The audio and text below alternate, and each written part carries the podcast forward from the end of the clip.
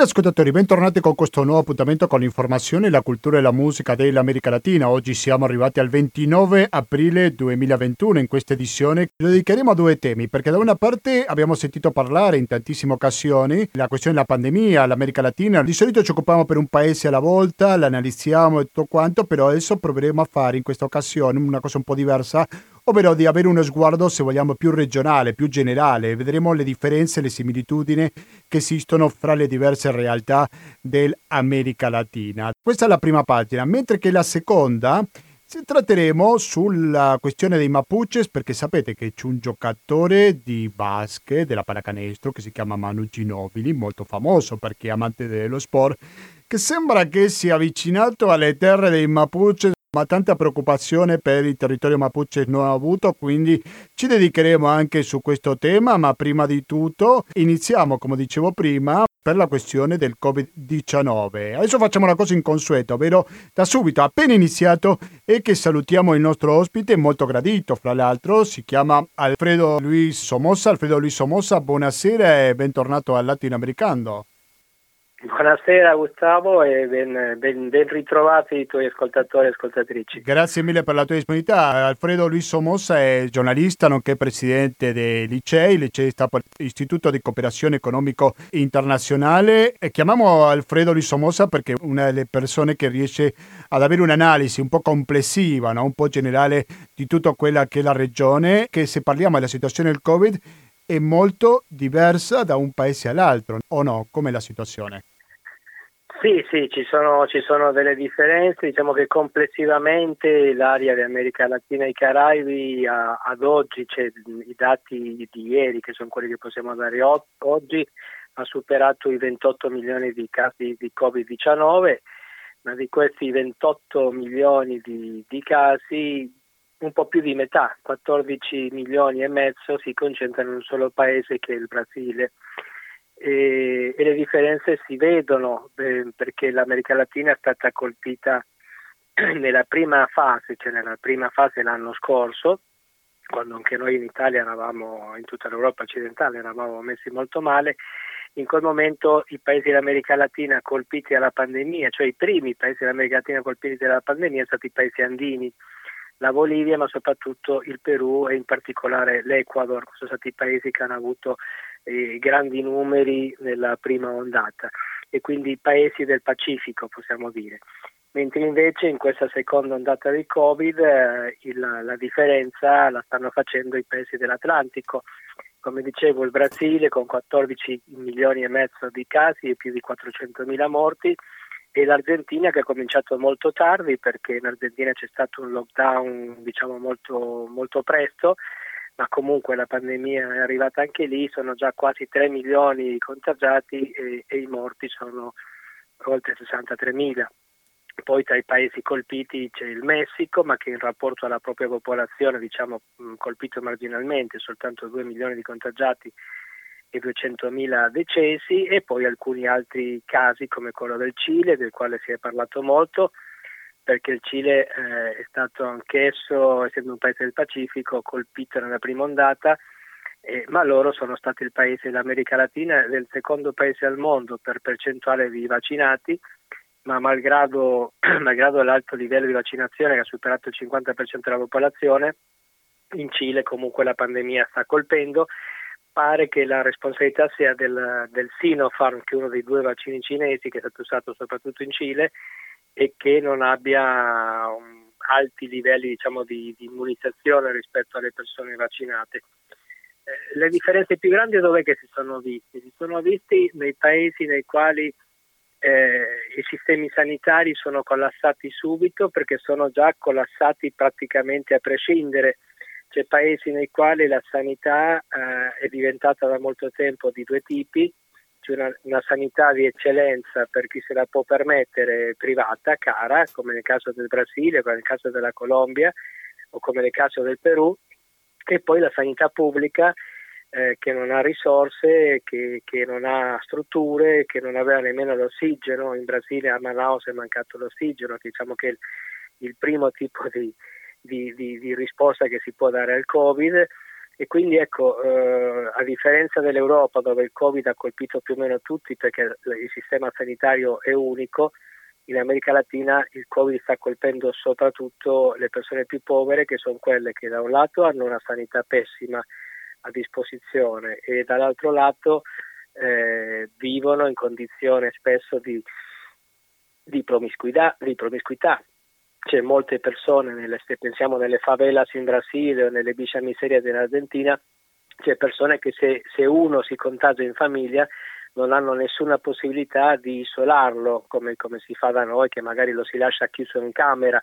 Ecco, in queste realtà ovviamente non esistono le camere da letto separate, non esistono i bagni spesso, delle volte non c'è nemmeno l'acqua, quindi ecco, il Covid sta colpendo soprattutto eh, la popolazione più povera. I paesi che se la sono cavata meglio eh, non è che siano paesi tanto ricchi, ma erano paesi che avevano sistemi sanitari eh, di tipo territoriale, cioè un, un, che hanno un'ottima eh, eh, rete di servizi sanitari, di medici, di ambulatori, di piccole strutture sul territorio e che hanno potuto farsi carico della, della pandemia. È il caso di Cuba, ma anche il caso dell'Uruguay e il caso di Costa Rica, che eh, sono riusciti finora a tenere dei numeri molto bassi grazie appunto a questa rete di diciamo, di prevenzione anche eh, vicina alla gente. In paesi come il Brasile queste, queste cose non esistono, eh, si finisce in ospedale, lo stesso vale per l'Argentina, per la Colombia, per il Messico, c'è paesi che non hanno eh, il medico di famiglia, che non hanno strutture sanitarie territoriali se non per qualche piccola emergenza e quindi sono stati totalmente impreparati per fare fronte alle caratteristiche di una pandemia di queste dimensioni. Mm. Alfredo Luis Somoza, quindi possiamo dire che è una questione policausale, nel senso che da una parte c'è l'infrastruttura che c'era prima dell'inizio della pandemia e dall'altra parte cosa ha fatto ogni governo per contrastarla. Esatto, poi, sono, poi c'è la politica, che non, la, non, l'ho ancora, non l'ho ancora citato, ma la politica non è stata indifferente. Cioè, ad esempio, eh, io citavo prima l'Argentina, l'Argentina si è mossa molto velocemente e prima degli altri, ad esempio con il lockdown, con le chiusure, con la, la, le campagne di, eh, di, sensibilizzazione della popolazione per l'uso dei, delle mascherine, eccetera, ma eh, sempre in Argentina il problema è stato il rifornimento dei vaccini. Cioè, L'Argentina si è affidato praticamente solo al vaccino russo e quello che si scopre è che la Russia ha promesso una quantità di dosi che non era in grado di fabbricare, quindi c'è un ritardo di quel tipo. Diverso il caso del Brasile, dove invece in Brasile si sta fabbricando un vaccino, che è un, vaccino cinese a San Paolo, ma lì il problema è stato politico, perché il presidente del Brasile non soltanto non ha fatto nulla e non ha preparato il paese per quello che è successo, ma lui, Jair Bolsonaro, attivamente ha costantemente incitato la popolazione a non rispettare eh, i vincoli e i divieti che imponevano i governatori dei singoli stati. Quindi in qualche modo lo Stato federale ha boicottato il lavoro delle, delle, degli stati, degli stati federali e dei comuni e, e, portando fino a quello che abbiamo visto. Cioè il Brasile è un paese, il secondo pa- adesso con l'India no, ma è stato a lungo il secondo paese al mondo per morti eh, dopo, dopo gli Stati Uniti. Quindi ecco, la politica ha delle grosse responsabilità avuto, molti di questi paesi hanno avuto molti mesi di tempo per attrezzarsi, ma tu non è che puoi cambiare la realtà di un sistema sanitario in cinque mesi. E, e in alcuni casi addirittura si negava la realtà, come nel caso brasiliano, il che ha peggiorato eh, notevolmente la, la situazione, cioè si è perso molto tempo, ma quello che è venuto a galla è che eh, diciamo, il sistema eh, figlio di quelle privatizzazioni degli anni 80 che hanno colpito tutta l'America Latina, 80-90 che hanno colpito tutta l'America Latina, creando una scuola per i ricchi, una scuola per i poveri, una sanità per i ricchi, una sanità per i poveri, davanti a un'emergenza di questo tipo qua non regge. Certamente, allora ci sono tante cause, questo mi sembra molto chiaro, il caso del Cile, tu l'hai nominato prima, è un caso molto particolare, però noi di solito qua se ne parla della prima e seconda data, pensiamo a marzo-aprile, quello che è successo dalla fine ottobre, ma questa distinzione fra prima e seconda ondata tanto chiara non è in America Latina, o no, sì? Eh, no, no non, è, non è tanto chiara effettivamente perché è un po' come dicevo prima, in realtà ci sono dei paesi che eh, hanno avuto il Covid come noi, quindi l'anno scorso, e hanno avuto i picchi l'anno scorso, penso all'Ecuador, penso al Perù, eh, penso lo stesso Cile, e, e, in quel momento gli altri paesi come Brasile, l'Argentina la Colombia non registravano, registravano pochissimi casi, fino a che in quei paesi del Pacifico la situazione più o meno si è, normalizzata, si è, normalizzata, si è stabilizzata ed è partita dall'altro lato, quindi in realtà in Brasile e Argentina non è mai finita la prima, la prima ondata, così come in, in, nei paesi andini non è arrivata una seconda ondata violenta dopo quello che era successo l'anno scorso. Quello che se vogliamo è il dato unificante di questa situazione, Gustavo, è, è l'impatto economico. Stanno uscendo dei dati che veramente mettono i brividi, cioè la, il prezzo che sta pagando l'economia latinoamericana che a livello mondiale è quella che eh, ha sofferto la più grande perdita di PIL nel 2020, 8 punti in media di perdita di, di PIL, ma i dati più inquietanti che sono stati eh, rilasciati ieri dal CEPAL, il CEPAL è l'organismo delle Nazioni Unite eh, che si occupa dell'economia e società in America Latina, e che dice che eh, da quando è iniziata la pandemia in America Latina sono fallite 2,7 milioni di imprese, cioè il, il 19% del totale di imprese latinoamericane sono fallite eh, e in alcuni settori eh, la disoccupazione eh, arriva a, a, numeri dal 25 al 35%, soprattutto cultura, turismo, commercio e trasporto. Scusa se ti interrompo, ma quando parliamo delle imprese stiamo parlando delle piccole, medie o grandi imprese che sono fallite? Di tutte, di tutte, no, in questo caso non ci distingo, è più, più pesante sulle piccole imprese, parliamo di imprese formali ovviamente, perché poi l'altro dato, che forse è quello peggiore ancora, è la cosiddetta economia informale, cioè le persone che lavorano in proprio o che lavorano in nero, che in alcuni paesi come il Perù possono essere, arrivano a oltre il 50%, ma che in media in America Latina sono circa il 35%, cioè un terzo dei lavoratori latinoamericani non ha nessuna rete di protezione quando succede una cosa di questo tipo perché eh, non risulta come lavoratore, quindi non può nemmeno percepire nei paesi dove c'è stato una specie di disoccupazione o di cassa integrazione come in Italia, se si ha una piccola impresa non può ricevere nessun tipo di aiuto perché è un'economia in nero, parliamo di magari persone che vendono per strada ciò che cucinano, non pensiamo, non immaginiamo grandi imprese, ma queste, queste realtà in alcuni paesi sono circa la metà della manodopera. Quindi quello che sta succedendo in Brasile ci dà l'idea, perché in Brasile da una settimana gli aiuti che erano tutti concentrati sulla vaccinazione, il Brasile sta andando veloce sulle vaccinazioni, ma quella, diciamo, le, le, le, il lavoro che era concentrato sulla vaccinazione ha dovuto dividersi, cioè da un lato procedere con la vaccinazione e dall'altro lato cominciare a distribuire cibo, perché un lavoratore informale, cioè un, un giardiniere in nero, piuttosto che una signora che cucina qualcosa e lo vende per strada, che da un mese non può farlo perché, perché non si può uscire, perché c'è il lockdown, in questo momento più che, la, più che il Covid il problema che ha è di morire di fame quindi in questo momento in Brasile da un lato si vaccina e dall'altro lato si distribuisce cibo. È una situazione terribile, si dice che in Brasile siano precipitati nella miseria quasi 30 milioni di persone. Quindi sono, sono, numeri, sono numeri grossi questi. Sì, anche il Perù e il Messico sono altri due paesi che sono particolarmente colpiti dalla pandemia, giusto? Soprattutto il Perù in alcune zone, eh, il Messico c'è il sospetto che non stia dando i numeri come dovrebbe, come dovrebbe dare, perché è un po' sospetto che il Messico, essendo un paese con i stessi problemi strutturali del Brasile per quello che riguarda la sanità e trovandosi al confine con gli Stati Uniti, che sono stati il principale focolaio, al momento registri soltanto 2 milioni e 300 mila casi e 200 mila morti, essendo un paese con più di 100 milioni di abitanti. Quindi c'è un po' il sospetto che in Messico non la stiano raccontando giusta. Eh, infatti il governo di, di López Obrador mh, per molto tempo ha negato eh, l'importanza della pandemia non si è fatto granché di prevenzione e praticamente non si è fatto il lockdown, quindi in realtà il Messico resta un po' un punto interrogativo. Prima di salutarci, Alfredo Luis Somoza, le risposte a questa pandemia, ogni paese deve pensarla per sé o ci deve essere un coordinamento fra i diversi paesi latinoamericani per uscire fuori? No, non c'è stato, purtroppo non c'è stato nessun, nessun ragionamento come ha fatto l'Unione Europea, ad esempio per quello che riguarda il rifornimento di vaccini. Ognuno ha fatto per sé eh, ci sono le situazioni più varie, da quelli che hanno fatto accordi con i lavoratori come il Cile, a quelli che si sono affidati ai cinesi, a quelli che si sono affidati ai russi.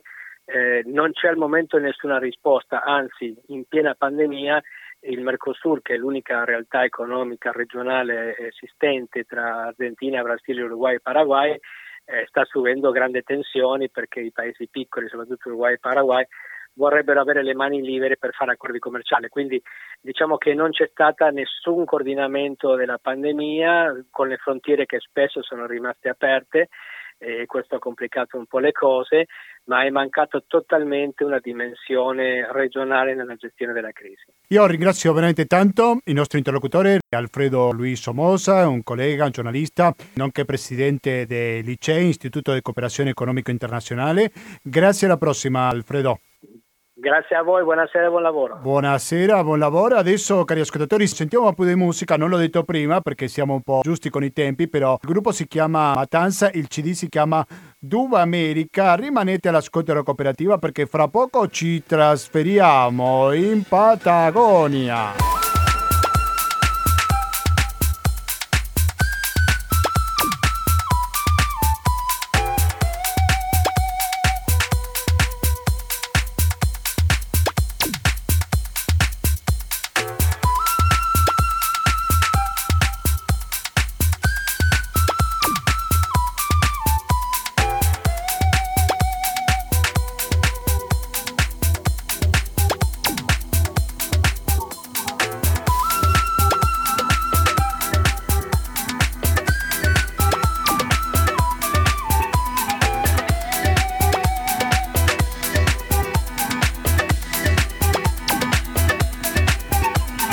Gentili ascoltatori, continuiamo con questa edizione di Latinoamericano per informazione, cultura e musica dell'America Latina. Apriamo questa pagina per parlare sulla questione Mapuche, su un argomento molto ricorrente in questa trasmissione, però che devo confessare che da un po' di tempo qui non parlavamo una novità su questo tema è quello che succede con uno sportivo molto conosciuto a livello internazionale, come il caso di Manu Ginobili, che probabilmente ha fatto come tanta altra gente che ha qualche soldino messo da parte, per così dire, e ha investito qualche soldo in Patagonia. Tutto bene, uno dice che problema c'è con questo? Il discorso che questo territorio qualcosa c'entrano i Mapuches e se parliamo di Mapuches cosa meglio che parlare con una persona che ha fatto tante ricerche sul campo, che conosce molto bene la situazione di questo popolo originario. Mi sto riferendo a Monica Zornetta. Monica Zornetta, buonasera e bentornata al Latinoamericano. Buonasera, buonasera a tutti e grazie per avermi invitata da voi, per me è sempre un piacere eh, e sì. anche per questi piccoli aggiornamenti sulle lotte che i Mapuche stanno facendo. Portano avanti. Grazie a te per accettare l'invito naturalmente. Allora, Monica Zornetta è scrittrice e giornalista, lavora per tanti mezzi di informazioni. La prima domanda che vorrei farti Monica è cosa sta succedendo con Ginobili? Cosa intende fare in Patagonia? Allora, eh, Ginobili è appunto questo importantissimo atleta che per tantissimo tempo ha giocato negli NBA, ha vissuto negli Stati Uniti, tra l'altro lui ha la doppia cittadinanza argentina e italiana perché dei suoi antenati erano marchigiani. Eh, nel 2004, se non sbaglio, aveva acquistato mh, 12 ettari circa in una località di Vi, eh, Vigia Langostura, che è anche quello nella Patagonia, nella provincia di Neuquén, l'aveva acquistata. Ma come l'aveva acquistata? Perché questo è eh, interessante. Lui aveva comprato dei figli dell'allora ex sindaco di questa località durante gli anni della dittatura. L'ex sindaco a sua volta l'aveva acquistata da un Mapuche analfabeta, questo è, è, insomma, è importante anche sottolineare, durante, sempre durante il regime. E, ehm, a quel punto, insomma, dopo aver acquistato questi ettari, il cestista ha denunciato naturalmente per usurpazione la comunità che reclamava la terra. Ehm, le denunce per usurpazione, lo sappiamo bene, sono molto ricorrenti da parte di questi proprietari terrieri eh, non sempre sono argentini naturalmente, eh, possono appunto essere europei, nordamericani o anche italiani, insomma dopo, dopo, parleremo. E quindi queste denunce per usurpazione sono regolari, cioè avvengono sempre, ehm, si eh, sostiene che il terreno, i terreni sono stati acquistati con soldi, quindi pagando un prezzo che era stato fissato da colui che le vendeva e di conseguenza quelle terre diventano eh, proprie. Ma eh, il problema delle terre Mapuche non, non è così semplice da, mh, da, concludere, nel senso che è una questione molto complicata, perché quelle terre hanno una storia, una storia che insomma plurisecolare e eh, tutte le terre sono state mh, rubate dai conquistatori mh, verso la fine dell'Ottocento, quando c'è stata la campagna del deserto, sono stati rubati, sono state spartite tra coloro che hanno partecipato e tra coloro che finanziarono questa campagna e vennero distribuite praticamente tra di loro o messe all'asta. Ecco, questo significa appropriarsi di terre che appartenevano, anche questa è una parola che non è bene usare quando si parla dei Mapuche, perché i Mapuche non ritengono di essere i proprietari, bensì di essere loro che appartengono alla terra. Ecco, quindi che cosa hanno fatto da un po' di anni a questa parte le comunità Mapuche, eh, sia della Patagonia argentina che cilena? Hanno attuato queste operazioni di recupero territoriale di queste terre dove ehm, sono custodite le loro storie sostanzialmente, loro, l'identità loro come comunità Mapuche, ehm, custodiscono la storia della comunità, delle loro famiglie, degli antenati e così. Eh, naturalmente i terratenientes non, non, cedono così facilmente quelle, quelle, importanti espressioni anche del loro potere. E quindi mh, la stragrande maggioranza delle volte ecco che si aprono le porte dei tribunali e eh, ci sono delle cause lunghe che insomma durano per moltissimo tempo e molto spesso degenerano anche, degenerano per esempio con degli arresti, con delle detenzioni effettivamente arbitrarie che sono più politiche che altro, perché tutta la, eh, come dire, questa, operazione di recupero territoriale eh, è stata subito permeata eh, e questo è stato costruito ehm, in special modo dal, dal precedente governo argentino eh, è stata subito permeata, dicevo, da eh, una come dire, eh, da un'immagine eh, illegale, cioè di illegalità. Loro sono considerati dei terroristi che eh, proclamando questo obiettivo di eh, far rinascere questa nazione mapuche metterebbero a rischio e pericolo invece la nazione argentina, quindi eh, accusati di terrorismo e e applicata contro di loro la legge antiterrorista, ciò permette loro di essere per esempio estradati, quindi come è successo al, a Facundo Jones Guala di cui parleremo tra poco, dall'Argentina estradato in Cile, ancora dentro, e di appunto far proseguire queste detenzioni a, a tempo sostanzialmente indeterminato, eh, senza che i reati di, di, cui devono rispondere siano ehm, degni, come dire, di un tipo di detenzione di quel tipo. Sì, certamente, quindi è una situazione che si ripete abbastanza spesso pure in Cile, quindi il confine non è così chiaro fra il Cile e l'Argentina per quanto riguarda il trattamento che ha lo Stato contro i Mapuches.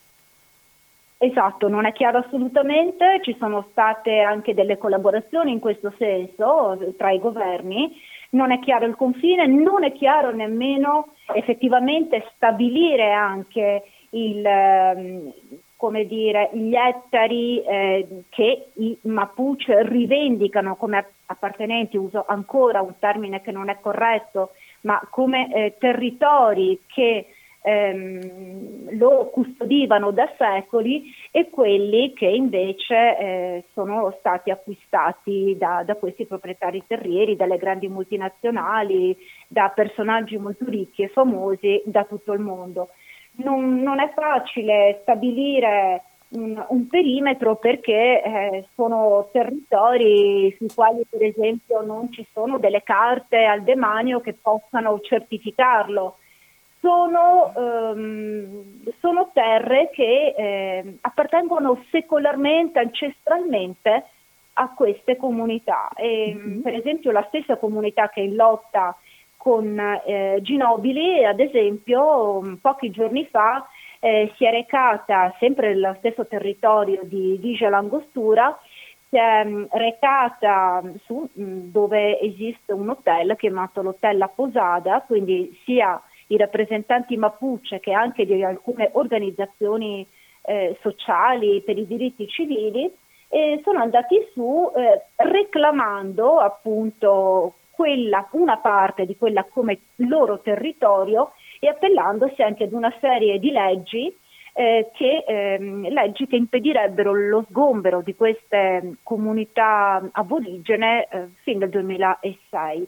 Quindi loro dicono nessuno ci può mandare via, questi sono territori, peraltro eh, Gustavo come sai ehm, ci sono molte leggi in Argentina a tutela dell'identità, della storia, dell'autodeterminazione dei Mapuche.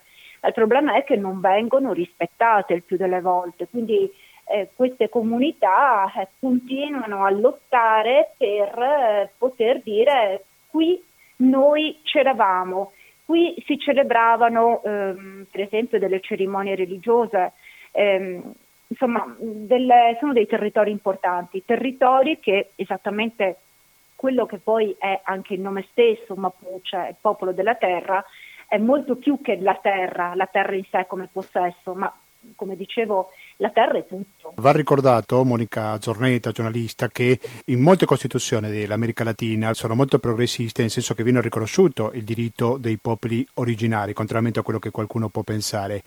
Tuttavia, Tuttavia, questo non si applica, è lì il problema, giusto? Dice che terra tua fa vedere un pezzo di carta, è chiaro che dai tempi che loro abitano queste terre, delle carte non se ne parlava neanche.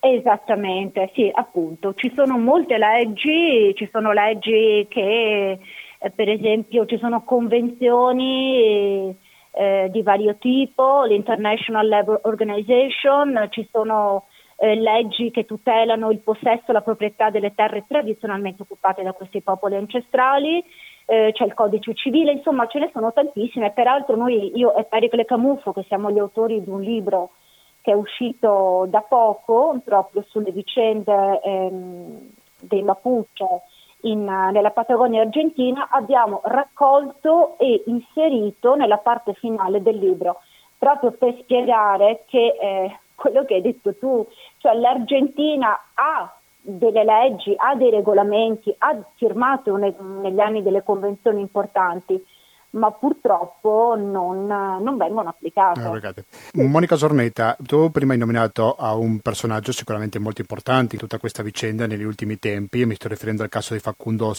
Giornasuala che alcuni lo considerano un perseguitato politico. Ecco, chi è Facundo Giornasuala e qual è la novità di questi ultimi tempi?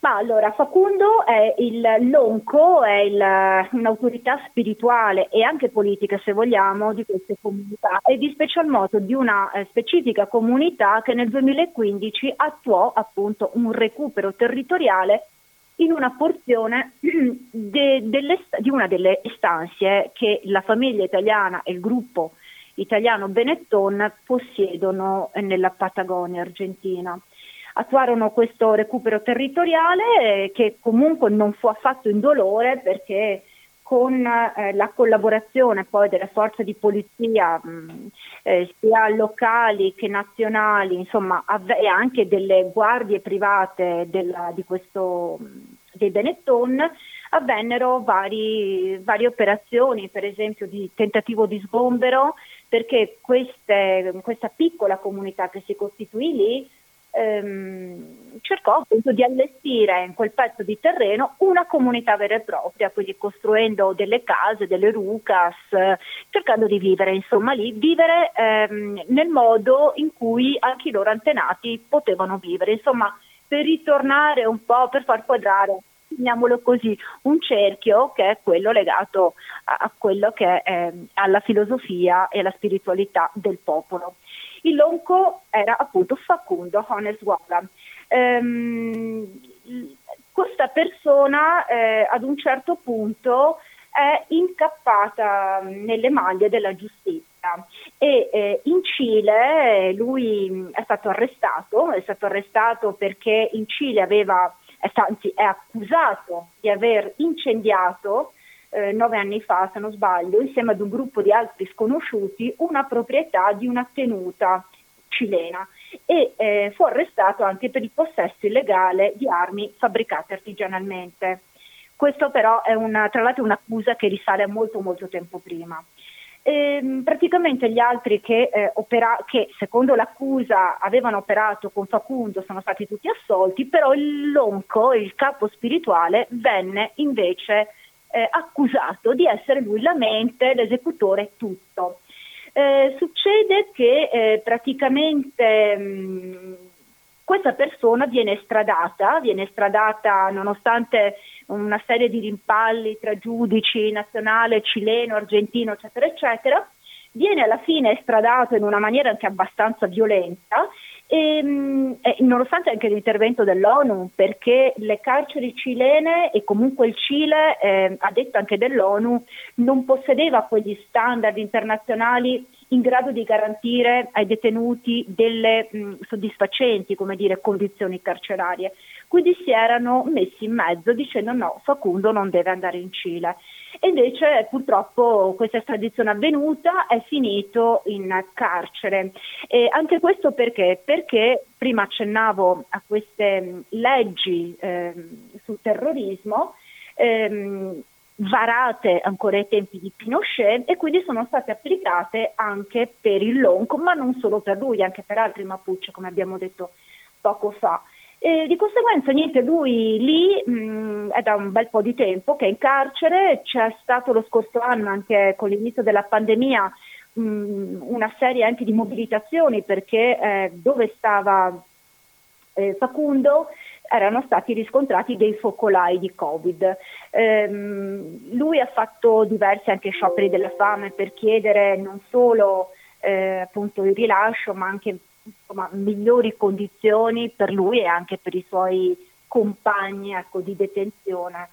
Eh, però purtroppo eh, ecco, qui arriviamo ad una novità che in realtà non è una novità, ehm, non è stata accettata la sua richiesta, quindi il giudice ha detto ancora no ad una richiesta di ehm, di, una, di, arresti domiciliari. Ecco, questo è chiaramente eh, un, un, processo politico perché insomma, eh, quel tipo di, di, trattamento che il Longo ha subito eh, insomma, rientra tutto in un disegno che più e più volte si è visto messo in atto contro i Mapuche da parte di istituzioni e grandi terratenientes stranieri. E che la cosa più paradossale, se vogliamo, è che cambiano i governi sia in Argentina sia in Cile, ma la situazione cambia ben poco, o no? Sì, infatti No, infatti non cambia proprio, non cambia affatto perché per entrambi questi, questi Mapuche che vengono descritti in collaborazione anche con un certo tipo di stampa molto compiacente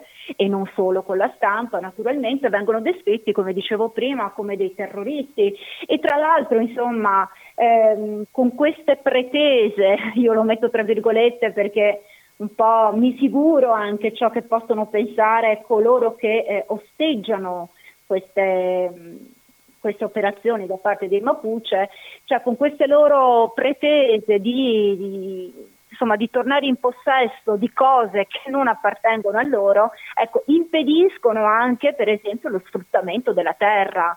Quindi l'abbiamo visto, ci sono tante situazioni eh, in tutta la Patagonia ci sono grandi imprese estrattive che stanno distruggendo, se vogliamo, la, la cordigliera alla ricerca di minerali preziosi. Ehm, e tutto questo nonostante, come dicevamo, le leggi che eh, obbligherebbero tutti a sentire prima i Mapuche per qualsiasi cosa, ad informare e a sentire loro prima di poter procedere con tutto, ecco, nessuno lo fa sostanzialmente. Quindi arrivano queste grandi imprese dalla Cina, dal Brasile, dagli Stati Uniti, si insediano, cominciano per esempio anche con il fracking, con altri a trivellare la terra, eccetera, eccetera, e questi Mapuche eh, sostanzialmente vengono un po' alla volta, eh, cioè si cerca proprio di allontanarli, così che poi il terreno possa essere totalmente libero e sgombro per fare altro, per fare business.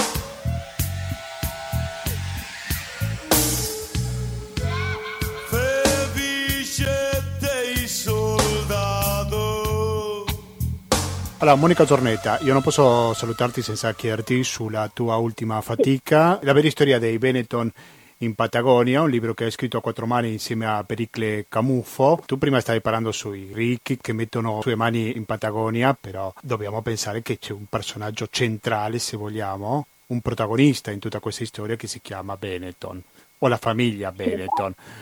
Quali sono gli interessi di esatto? Quanti chilometri occupa? E si vuole raccontarci un po' di questo ultimo libro che dicevi prima è uscito da poco, giusto? Sì, allora. Anche in libro... forma digitale. Eh sì, allora il libro si chiama Alla fine del mondo, in realtà. Ah, scusami, titolo... oh. no, niente, ho letto il sottotitolo senza leggere il titolo. Ma Prego. Il sottotitolo si legge molto bene, appunto, la vera storia del Benetto in Patagonia, mentre ah. la grafica, molto, molto carina, è stata fatta appunto che alla fine del mondo è, ehm, è stato costruito intorno al simbolo, ehm, al simbolo mapuche praticamente degli elementi. Questo è un libro che eh, abbiamo scritto eh, io e Pericle, eh, abbiamo cominciato a lavorarci nel 2017-2018, credo, mi aveva contattata Pericle perché vedeva, aveva visto dei miei articoli sul sito in cui io, noi, noi già facevamo queste nostre chiacchierate, Gustavo, eh sì. e quindi le facevamo già, quindi lui aveva, aveva, sentito e aveva visto quello che io scrivevo, quindi raccontando un po' quello che stava avvenendo alla fine del mondo. E eh, poiché Pericle stesso aveva già ehm, realizzato un libro sui Benetton, però non in Argentina, ma eh, partendo dai suoi inizi, dagli inizi nella provincia di Treviso, in Veneto, eh, in Italia anche, mh, mm, con una puntatina sì in Argentina, ma con la storia di Rose Attilio, una storia del, dei primi anni 2000. Quindi quando mi chiese se volevamo unire le forze perché c'era questa cosa importante da raccontare, beh sì, ho detto sicuramente sì perché è bene che si sappia quello che sta accadendo lontano dagli occhi nostri. E, ehm, e, cominciamo a fare queste ricerche. Pericle è, un, è, uno studioso, un insegnante ed è uno studioso di antropologia e ehm, quindi abbiamo cercato di costruire questo libro mettendo insieme tanti aspetti, non solo quello giornalistico che mi appartiene, quindi dell'inchiesta giornalistica, ma anche un aspetto più antropologico, più storico, se vogliamo anche economico, per raccontare quello che dai primi anni 90 la famiglia Benettona acquistando, come è successo, come abbiamo visto prima, acquistando terre che avevano stessa, mh, gli stessi precedenti di quello che abbiamo visto prima, insomma la conquista del deserto, eh, queste terre sottratte, vendute, svendute, spartite, ehm, il, come dire, il condizionare l'esistenza di questi Mapuche all'interno di riserve, esattamente quello che era successo anche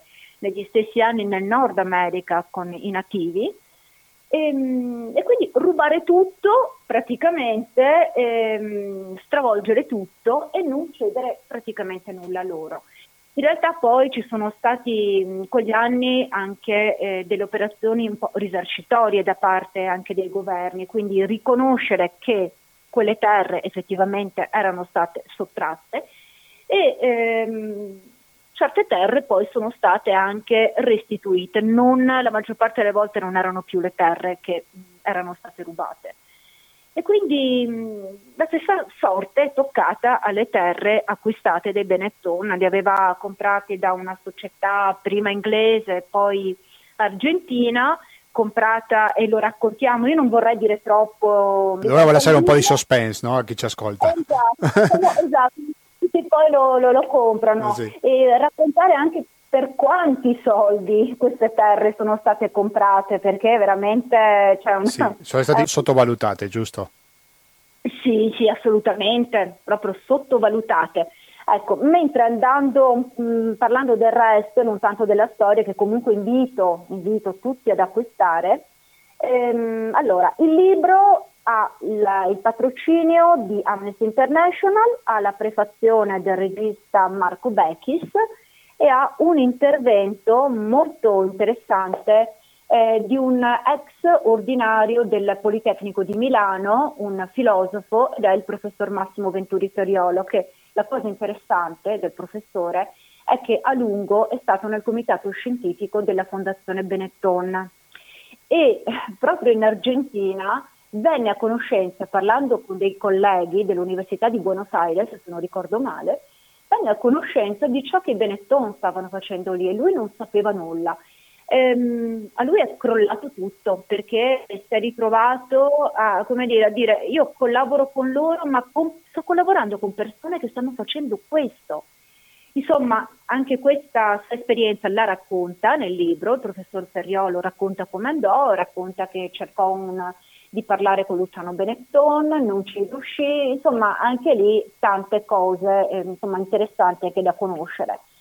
E eh, il libro, dopo che insomma, non è stato facile pubblicarlo naturalmente, all'inizio abbiamo avuto l'interesse di una grossa casa editrice e poi ci ha tenuto un po' in, lì perché non era tanto interessata alla questione argentina, ma la voleva inserita in un contesto più ampio e soprattutto più italiano. Ehm, ecco, noi non eravamo proprio d'accordo perché erano i tempi, ancora prima del ponte, se non sbaglio, ehm, insomma, erano, no, era dopo il ponte perché eh, noi abbiamo detto, ma scusa, ne stanno parlando tutti delle autostrade, del ponte, noi vogliamo raccontare ciò che nessuno sa di cui nessuno parla. Insomma, eh, ragazzi, mm, mandatemi le vostre mail perché l'editore è interessatissimo, vi facciamo subito il contratto ed è sparito. Eh, Quindi, perché stavi eh, toccando interessi che magari qualcuno non era molto contento che si toccassero. Sì, a noi, noi, l'abbiamo vista così perché comunque insomma, parliamo di, di, una famiglia, di un gruppo industriale potentissimo, una multinazionale vera e propria. E, quindi, e questa influenza arriva persino tra alcuni editori. Assolutamente sì, e ti confermo anche che arriva anche tra molti colleghi nostri, perché una cosa che voglio, mi preme anche sottolineare è che di questo libro ne hanno parlato e scritto davvero in pochi. Dei pochi coraggiosi li definiamo noi, perché anche i grandi giornali che si definiscono i portatori della verità, della giustizia, del vero giornalismo non hanno avuto so, il coraggio, la voglia, non lo so, fatto sta che non, ha, non, hanno scritto nulla di questo libro. E allora io dico sempre onore a chi ha avuto il coraggio di, di fare ciò che abbiamo fatto anche noi, insomma, di metterci dalla parte dei più deboli, di chi non ha voce e di farci noi, come dire, dei tramiti per far conoscere ciò che sta succedendo lì. Perché appunto eh, non, non, stiamo parlando di ciò che i Mapuche stanno subendo da parte di boh, ehm, personaggi che non si conoscono qui in Italia, no, stiamo parlando di personaggi importantissimi che sono sempre stati nei gangli del potere mh, mm, politico, del, soprattutto dell'imprenditoria, della finanza, insomma mh, mm, personaggi tra i più importanti in Italia.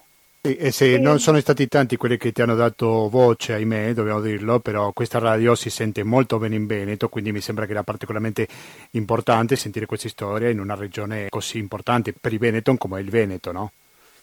Eh sì, importante sì, tanto che eh, quando con Marcello Baraghini, che è colui, è l'editore che invece ha sposato in pieno questa idea, perché lui insomma è uno di quelli che ha portato, anzi forse è lui che portò negli anni 60 e 70 la controinformazione e un'editoria contro in Italia.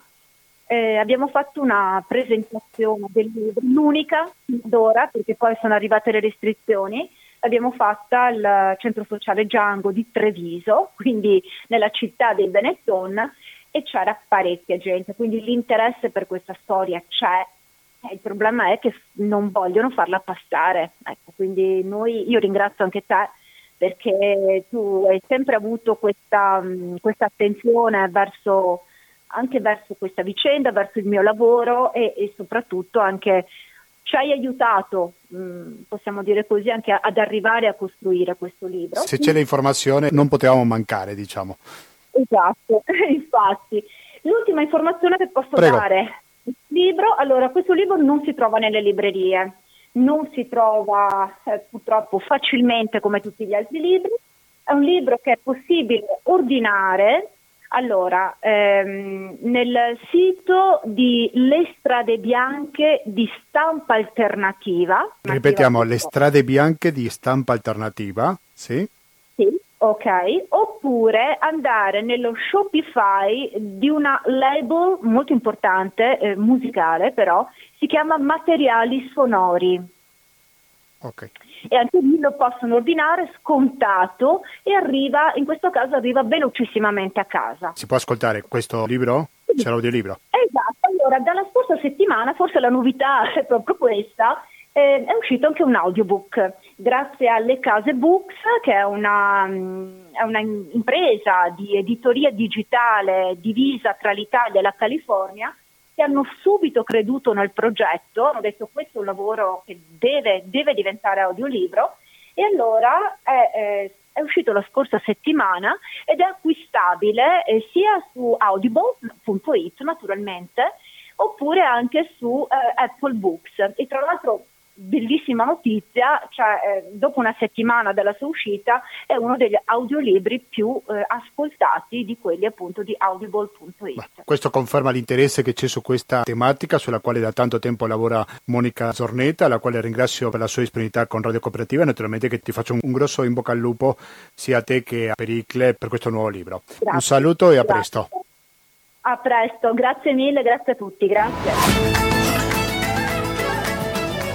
Gentili ascoltatori, è arrivato il momento di salutarci perché ormai sono le 20 e 14 minuti. In questa puntata che l'abbiamo dedicata fondamentalmente a due argomenti. Uno abbiamo fatto un panorama generale di come è la situazione del Covid-19 in America Latina, la regione o una delle regioni più colpite al mondo per questa pandemia e le sue conseguenze non soltanto sanitarie ma anche economiche, che sono molto più complicate rispetto a quello che vediamo in Stati Uniti e anche in Europa. E poi ci siamo dedicati ai Mapuches nella voce di Monica Zornetta latinamericando-gmail.com latinamericando-gmail.com cos'è questo? È per comunicarsi con questa trasmissione che oggi è arrivata alla puntata 776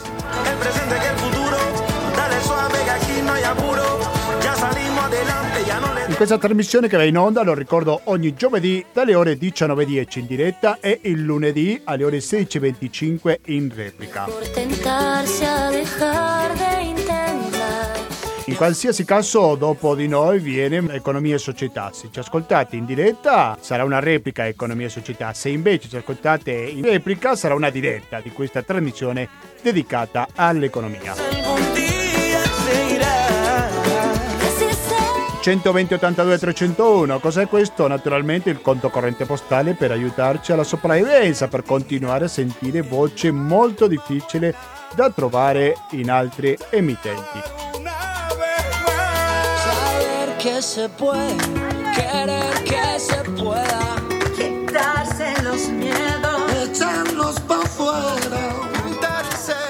RID bancario, il pago elettronico e il contributo con l'associazione Amici Radio Cooperativa sono i metodi alternativi per aiutarci a sopravvivere. Attendo dei vostri commenti, critiche, magari suggerimenti di argomenti, di musica, quello che vi piaccia, potete scriverci sempre a latinoamericando-gmail.com.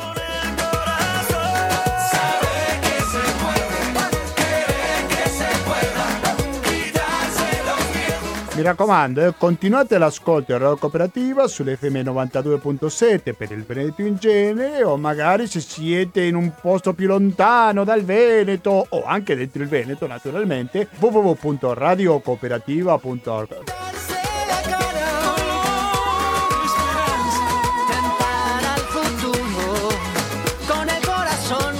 Quindi basta, da Gustavo Claros non mi resta più che salutarvi e noi ci risentiamo lunedì prossimo con la rassegna stampa di Radio Cooperativa. Grazie e alla prossima!